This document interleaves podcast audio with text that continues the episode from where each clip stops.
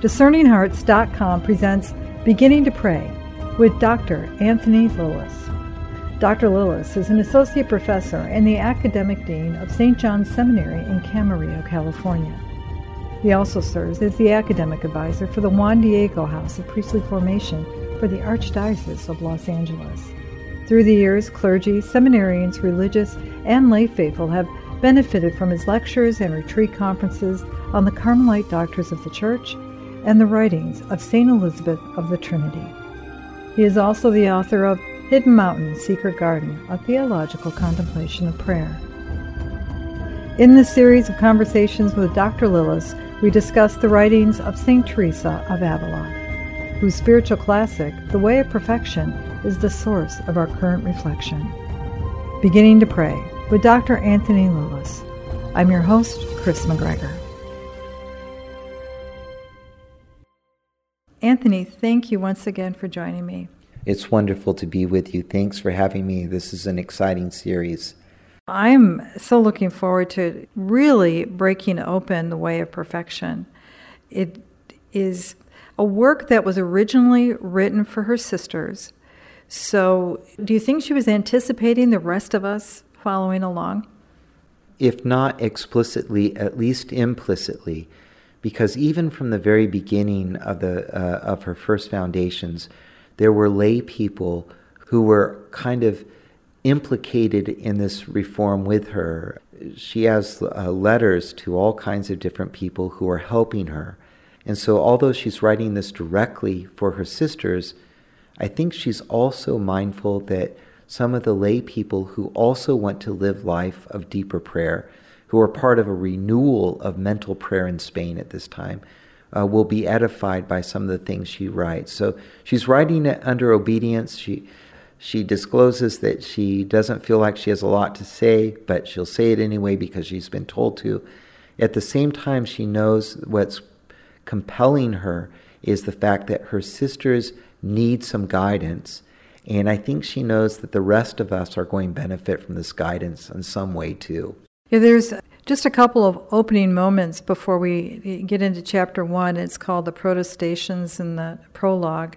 And she's establishing the need to clarify that she is a loyal daughter to the church, that she is going to offer up everything with the best of intention that is in line with the teachings of the church and this is a very important thing we've, we've mentioned uh, previously. The Protestant Reformation is going on, and there are a lot of Catholics who are leaving the church. And part of the reason why they're leaving is they're coming under the influence of very charismatic people who've had an experience of the Lord of some kind. I don't think we need to say that they didn't have one. They had some kind of, but because they weren't doctrinally well formed, because they didn't know the full truth that the Catholic Church teaches, they misunderstood their experiences and what their experiences meant. And that misunderstanding they passed on to others, and it resulted in a fragmentation of the body of Christ. It resulted in, uh, in people leaving the Catholic Church. Truth always brings into unity. And she wants to repropose the truth to her sisters and get them to live the truth because she believes that uh, by doing this, this is already a source of unity. As they do this, also, their prayers will become more powerful, and so that the preachers and teachers who are trying to win souls back or help souls rethink some of the judgments they've made, that they will, they will at least be able to have good doctrine to understand the things they're experiencing. If preachers and teachers are not prayed for, they don't have the grace, the strength from above to win hearts over. Teaching or preaching is a moment of actual grace. When you share the truth with another person, it can change their life forever. But for that actual grace to be shared, to be received, to be transmitted faithfully, to be received without any obstacles, that takes prayer. Teresa of Avila is trying to get her sisters now to engage in a way of life that is oriented around pr- this kind of prayer that can be a renewal for the church. In order to do that, though, she needs to assure the public who might be reading this that she's a faithful daughter of the church. She's not claiming that her experience is over and above the teachings of the Catholic Church. She's submitting everything to the authority of the Catholic Church. So if she's wrong, and she might be, she believes, then just correct me and I'll, I'll listen to your correction. Otherwise, I'm doing this under obedience for the edification of my sisters. In that way, people reading this won't have a mistaken understanding that she's a self promoter or that she is trying to market some new gig in the church of some kind or another. Her desire is nothing other, and I think we can take her, her word for it, it is nothing other than be, to be a faithful daughter of the church. She's doing this under obedience, and she's doing it for the edification of her sisters. And I think she's doing it also with the hope that we'll be edified by it too. She's reassuring the sisters, even in these writings, that she is submitting this to a higher authority as well. That she is presenting what this is her experience, she's doing it under obedience, and that she will turn it over to uh, those who she said are more, more learned, those in authority, uh, Dominicans or Jesuits, to to test it. And that's not unlike other great writers, this particular case, of female writers like Hildegard von Bingen, mm-hmm. the same type of thing, and so many others, even St. Angela Foligno, the list could go on and on. They've received and they turn it over, and then they wait for the great whatever, whatever will happen with it. And that's something we can learn even today, isn't it, Anthony? I mean, that, that importance of allowing that that faithfulness to trust that it will be brought to fruition if that's God's will. Yeah, and also the humility to submit something and realize that you could be mistaken too. So, you know, at the time she's writing this, her work La Vida or The Life is being examined by the Inquisition. She almost gets into a little bit of trouble because of some of the things she's written in that book, except for the intervention of St. John of Avila, who was so well respected that when the inquisitors heard what he had to say, they backed down in uh, La Vida. They decided not to destroy uh, La Vida or impose ecclesiastical sanctions on Teresa. But while those decisions are being made, those haven't been made yet, she has already been asked to write this way of perfection. And rather than become timid about it and say, oh, but you know, I don't know if I should be because my work is being explored by the Inquisition, she obeys her superior and she writes something that's for the edification of others knowing that she might be uh, she might well be exposed to somebody who just simply doesn't know what they're talking about might be humiliated and even thrown into prison. It's important to note La Vida and The Way of Perfection, she wrote them both under obedience, and the fruits of her obedience could have landed her in jail. But she didn't let herself be intimidated by that. She had the courage to step out, do what she needed to do, to be obedient, and to be obedient in a way that really built, built up the faith of the people at her time, but also builds up our faith today. And that's why in this very opening chapter, chapter one, the very first part of, of the way of perfection, she talks about the importance of, of founding a convent and that everyone there's a, there's an order, there is a, a strict uh, need to follow these particular teachings because it, in in the long run it's a gift, isn't it? Yeah. So uh, the contemplative life, uh, where you where you choose to set yourself apart is a life that is, is chosen out of freedom for love of Jesus. And, um, and it requires discipline and sacrifice and embracing a lot, lot of hardship. If love isn't moving your heart towards this, you can never live it out. In fact, Teresa of, of Avila will look at the way of perfection for her is how do you grow into perfect love? And so she sees the Carmelite monastery has a school for love, a, a, a place where you go to learn how to be perfect in your love of God and love of neighbor. It, it is compelling, isn't it, that even in chapter one, she's not only writing to the sisters, but then it also becomes a time of prayer for her where she focuses her vision on uh, my Redeemer, my, my Savior, my King all of a sudden there's a moment where she's no longer talking to the sisters, but she's leading by example in that she fashions the prayer and she gives a model of even how that relationship, that dialogue should occur. So this this is one of the beauties of uh, of of her writings. Uh, her relationship with the Lord is immensely personal. I once heard somebody say that Catholics don't believe in a personal relationship with Jesus, but if we look at the way that St. Augustine writes and St. Teresa of Avila, I believe St. Teresa of Avila actually, on this particular point, is influenced by St. Augustine. Uh, both authors have no problem right in the middle of an explanation of all of a sudden shifting into a prayer.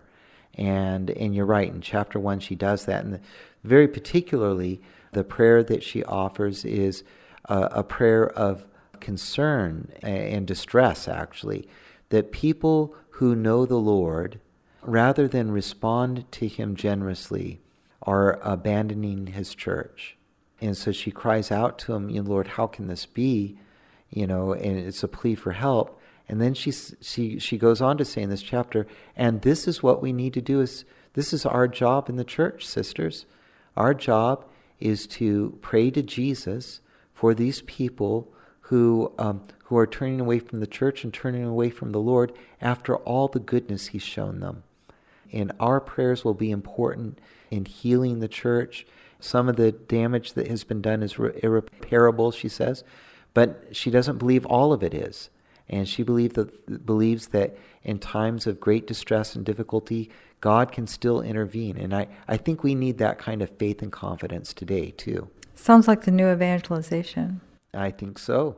So as we move forward in chapter one, chapter two, she is helping not only her sisters, but helping us begin to differentiate between the world pulling at us and beginning to let go of those things we thought were so important and trying to reorient our vision, is, isn't she?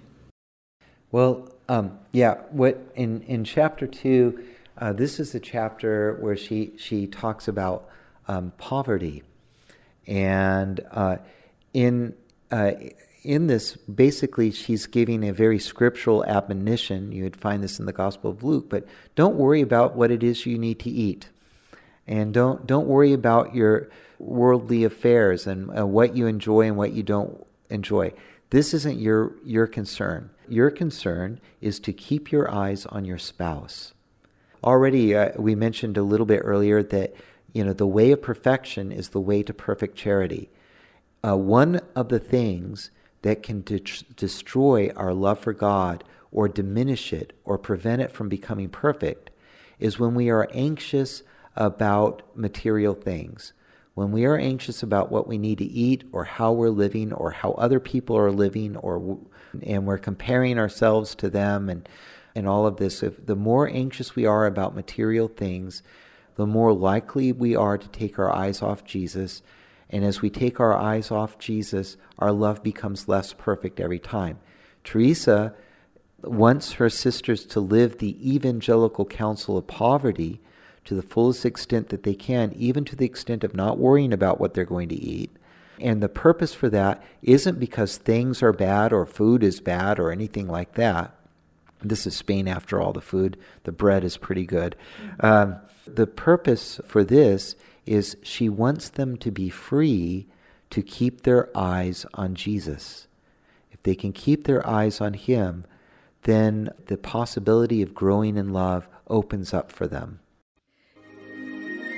We'll return to Beginning to Pray with Dr. Anthony Lilles in just a moment.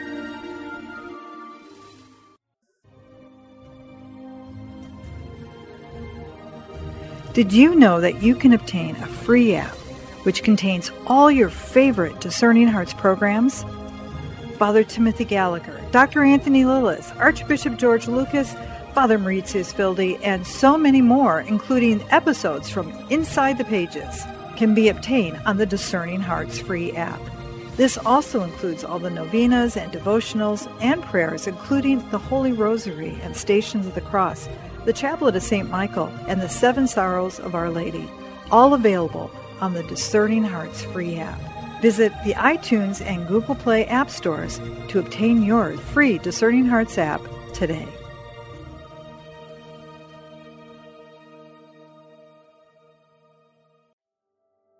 A prayer of St. Ignatius of Loyola. Take, Lord, and receive all my liberty, my memory, my understanding, and my entire will, all that I have and call my own. You have given all to me. To you, Lord, I return it. Everything is yours. Do with it what you will. Give me only your love and your grace. That is enough for me. Amen.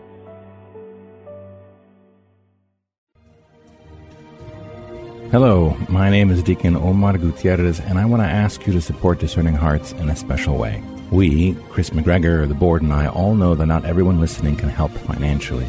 We know we have listeners from all parts of the world, and we have made a commitment since the beginning to make the truths shared through Discerning Hearts totally free. So while you may not be able to contribute financially, what you can do is certainly pray, but also give us positive reviews on whatever platform you use to listen to us. If it's iTunes, Android, Stitcher, Spotify, however it is that you get these podcasts, or if you're on YouTube and you like our videos, please give us a good rating and write a review. The more good ratings and reviews we get, the higher our profile, and the more listeners will discover us, listeners who may have the means to contribute in the future. Please consider rating us and writing a positive review today.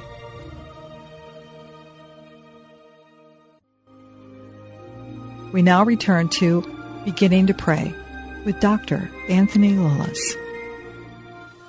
She would say, It is when I possess least that I have the fewest worries, and the, and the Lord knows that, as far as I can tell. I am more afflicted when there is excess of anything than when there is lack of it. Mm. I mean, she could be writing to us today. I mean, truly isn't that what for many of us we're so bogged down particularly in our culture with things. Yes that's our, our problem is that there's things and the honor that comes with things. We, uh, we live in a society in america it, you know if you live in the right house you drive the right kind of car you're kind of respected. If you don't you're not. The most extreme thing is if you think about people today who are mentally ill and can't manage to, to live in a home, and so they're homeless and on the streets and mentally ill. We tend not to honor them. We tend to see them as an inconvenience. The fact that we can look on another hum, human being like that says something about who we are and where we're going as a people. She's not saying that poverty is good in itself, but what she is saying is that a preoccupation with things and with honor, with comfort, preoccupation with these things robs you of charity. When you judge the world from those things, whether people have them or not, or whether you have them or not, you've already diminished your charity. On the other hand, for those who will embrace the blessing of holy poverty, she, uh, she says, well, she says this, she says, it would be a wonder if any poor person were honored in the world. On the contrary, even though he may be worthy of honor, he is little esteemed. True poverty brings with it overwhelming honor. Poverty that is chosen for God alone has no need of pleasing, uh, pleasing anyone but Him. It is certain that in having need of no one, a person has many friends. I have become clearly aware of this through experience. So, what is she saying there? Well, have you noticed that in your own life, that when you grasp for friends, you push them away? When you grasp, when you're worried about food, you never have enough food. When you're worried about what kind of car you drive, your car is never the right car. When you're worried about what kind of house you live in, your house is never the right house. When we're not concerned about those things, when we've set our heart on the things of God and we have a freedom around those things, no matter what our house is, we're content with it. No matter what the car we drive is, uh, we're fine with it, unless, of course, it doesn't work. And then we might have to do something about it. And when we're content and we're, we're grateful to God with the friends that He's given us, we don't have to grasp for them. And what happens when you're not grasping for your friends is you end up with more friends. And she's kind of suggesting maybe it's the true about these other things too. When you're not worried about what you eat, there's always plenty of food. And when you're not worried about your house, God always gives you the most wonderful place to live. Even a car. if you need a car, He will. Uh, this is something important for your life and important for your sanctity. He will make sure you get the car you need. I'm thinking right now there's a gentleman who was a student of mine. Uh, he didn't have a car. He was a student, of course, didn't have a lot of money for it. He wasn't overly anxious about the car. What he was anxious about was doing God's will. He felt the Lord was calling him to move somewhere and to begin a particular kind of, of work. He said, Well, God will provide the car that I need. And he got just the car he needed for the work that the Lord had him to do, had for him to do. Because he wasn't worried about it, he received the gift that he needed when it was time to receive the gift. Teresa of Avila is trying to direct her sisters to that same kind of freedom. When we're not worried about things and anxious about things, God, uh, we free God to give us all uh, uh, surprise us in all kinds of ways by his bountifulness, bountifulness to us. Doesn't mean that we shouldn't be industrious. It doesn't mean we shouldn't be grateful when we receive things. Uh, and it doesn't mean that we shouldn't be wise and prudent in the, our use of things. All of, the, all of that, though, isn't the same as being anxious over it or letting it preoccupy our thoughts or grab hold of our hearts. And she wants our hearts to be free for a deeper devotion to the Lord.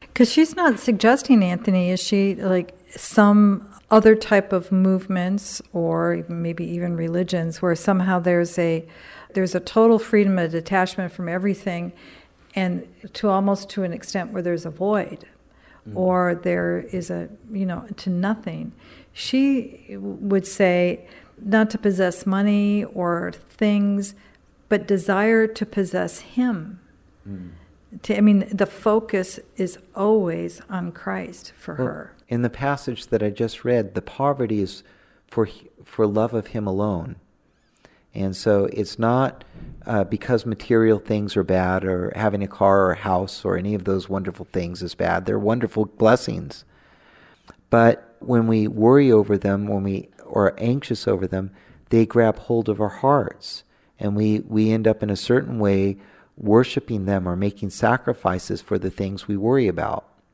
It's not that those things aren't good things, it's just that they're not worthy of our uh, adoration. mm-hmm. They're not they're not worthy of our worship. Only the Lord is.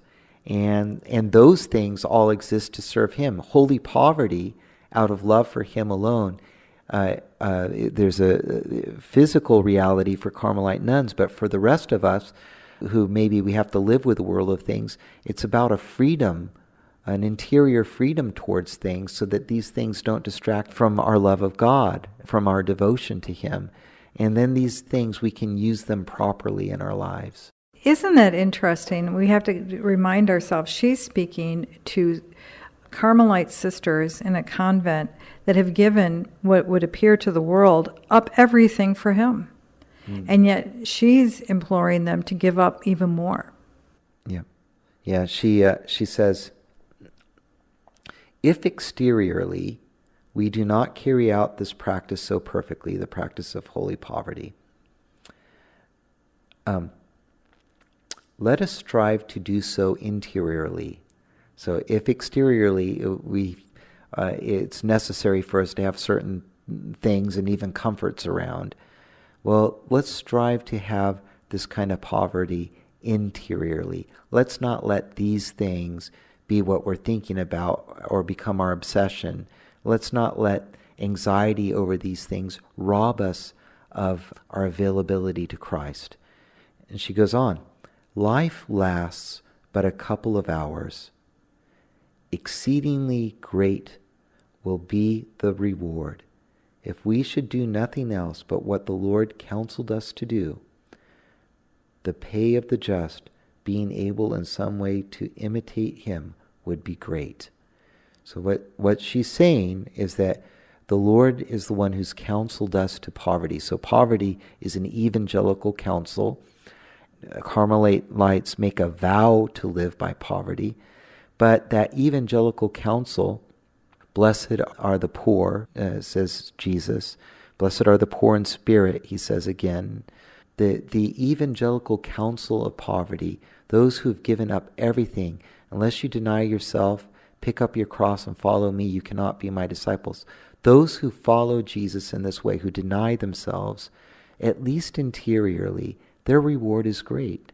Uh, because when you do this, you are imitating Christ.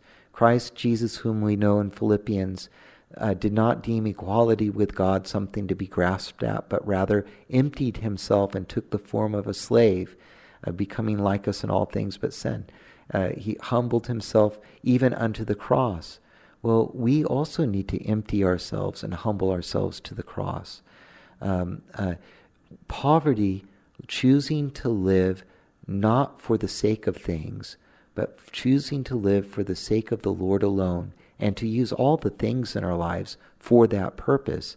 This is what allows us to imitate Christ uh, in a greater degree. And she's saying here, and that is the reward, the payment of the just. If you do this, you will be more like Jesus. She seems to be following in the footsteps, too, of another great foundress who came maybe 300 years before and I'm thinking of St. Clare of Assisi, who would not allow the communities to take endowments, that anything that came in would have to immediately be turned around and given out. And she is imploring her sisters here as well to have that same type of trust. I mean, ultimately, in not having that type of uh, anchor, as it were, um, of the endowment or so much funds in, in establishing a house. Well, St. Clare, in particular, on, on that point, she actually, you know, said our houses don't have to have great and beautiful uh, physical walls to enclose them. Uh, the, she, she said this that St. Teresa is actually quoting or, or referring to St. Clare. She says, As St. Clare says, says St. Teresa, Great walls are those of poverty. She said that it was with walls like these and those of humility that she wanted to enclose her monasteries. Surely, if poverty is truly observed, recollection and all other virtues will be much better fortified than with very sumptuous buildings.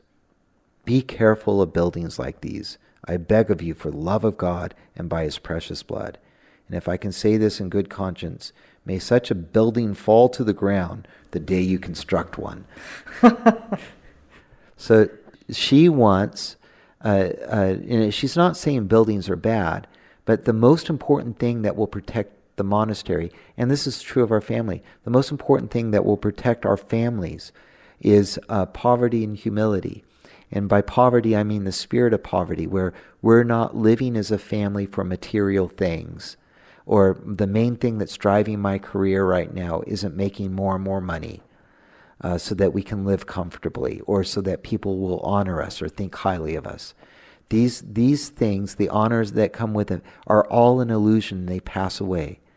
But the poverty that makes us vulnerable to Christ and helps us imitate Him, the reward of which is a deeper imitation of Christ. This kind of poverty and the humility that goes with it, when you have that protecting your home, um, nothing can come against your home. Nothing can ever rob you of the love and the joy that you have together. And this is what St. Teresa wants for her, her monasteries.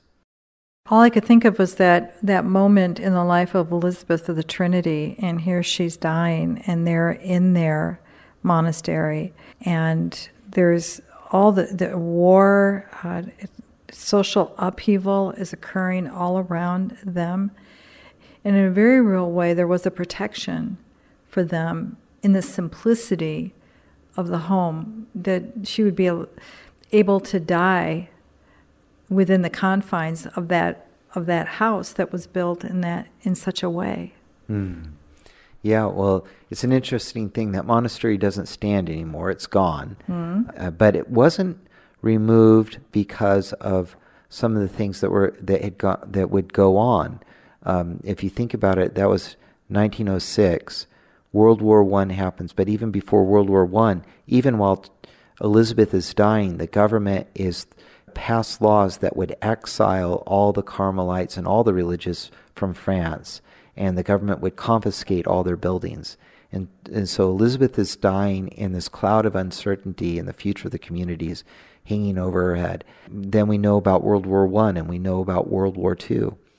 And do you know that convent uh, never closed through any of those things? It, uh, that convent remained. And it was only after World War II that they eventually moved out of the city of Dijon uh, into the countryside, only because the monastery was the buildings were old and decrepit, and it would have cost them more to rebuild, repair the buildings than it would be, be to have a quieter uh, convent in the countryside. That's what they decided to do. Well, one I I account that to the fact that Elisabeth helped her convent stay focused on Jesus and not to become anxious about what they were going to eat or how they were going to be taken care of or what would happen to them because of political this political thing or that political thing. She kept their eyes focused and fixed on Jesus. And by keeping their eyes fixed fixated on him, uh, uh, they found everything they needed. The whole world fell apart around them but they stood firm because their eyes were fixed on him. Yeah, isn't that uh, something that we really struggle with? And, to bring it back around to how this particular chapter can affect us, is that as we try, and when we have those things that bring us anxiety of of how will we pay for this? How will this come to be? That in some ways that can consume our prayer and we don't realize that we are in need of trust. Mm-hmm. and that and in that relationship he will take care of us. And that can be a real block to being able to relate and commune with him. Is that what teresa is trying to help them to be free of? I, I think so. And and remember it so um, you know moving ahead we're we're kind of moving it now into ch- kind of chapter three. Um, the the the reason why they need this freedom for this kind of devotion is because their prayers are vital for the life of the church. The church isn't kind of just sailing along and things going great. The broken body of Christ, it's falling apart, and people are leaving communion with the church, and they um, uh, and they've been fed uh, bad doctrine. Preachers aren't compelling. Teachers aren't able to win hearts. And so her answer to this, she's not a teacher, she's not a preacher. Her answer is that she has decided to pursue the perfection of the love of God that she can. And she's trying to get her sisters to do the same. And, and part of the, this kind of love for the Lord, what it opens up is the ability to ask for things from God in such a way that He can generously provide answers. The more perfectly we love the Lord, the more He is free to answer our prayer because we are able to ask Him with a singleness of heart and a readiness to receive the blessings that He wants to give. You've been listening to Beginning to Pray with Dr. Anthony Lilles. To hear and or to download this conversation, along with many others, go to discerninghearts.com. This has been a production of Discerning Hearts. I'm your host, Kris McGregor. We hope that if this has been helpful for you, that you will first pray for our mission, and if you feel us worthy, consider a charitable donation, which is fully tax deductible, to support our efforts. Most of all, we pray that you will tell a friend about discerninghearts.com and join us next time for Beginning to Pray with Dr. Anthony Lilles.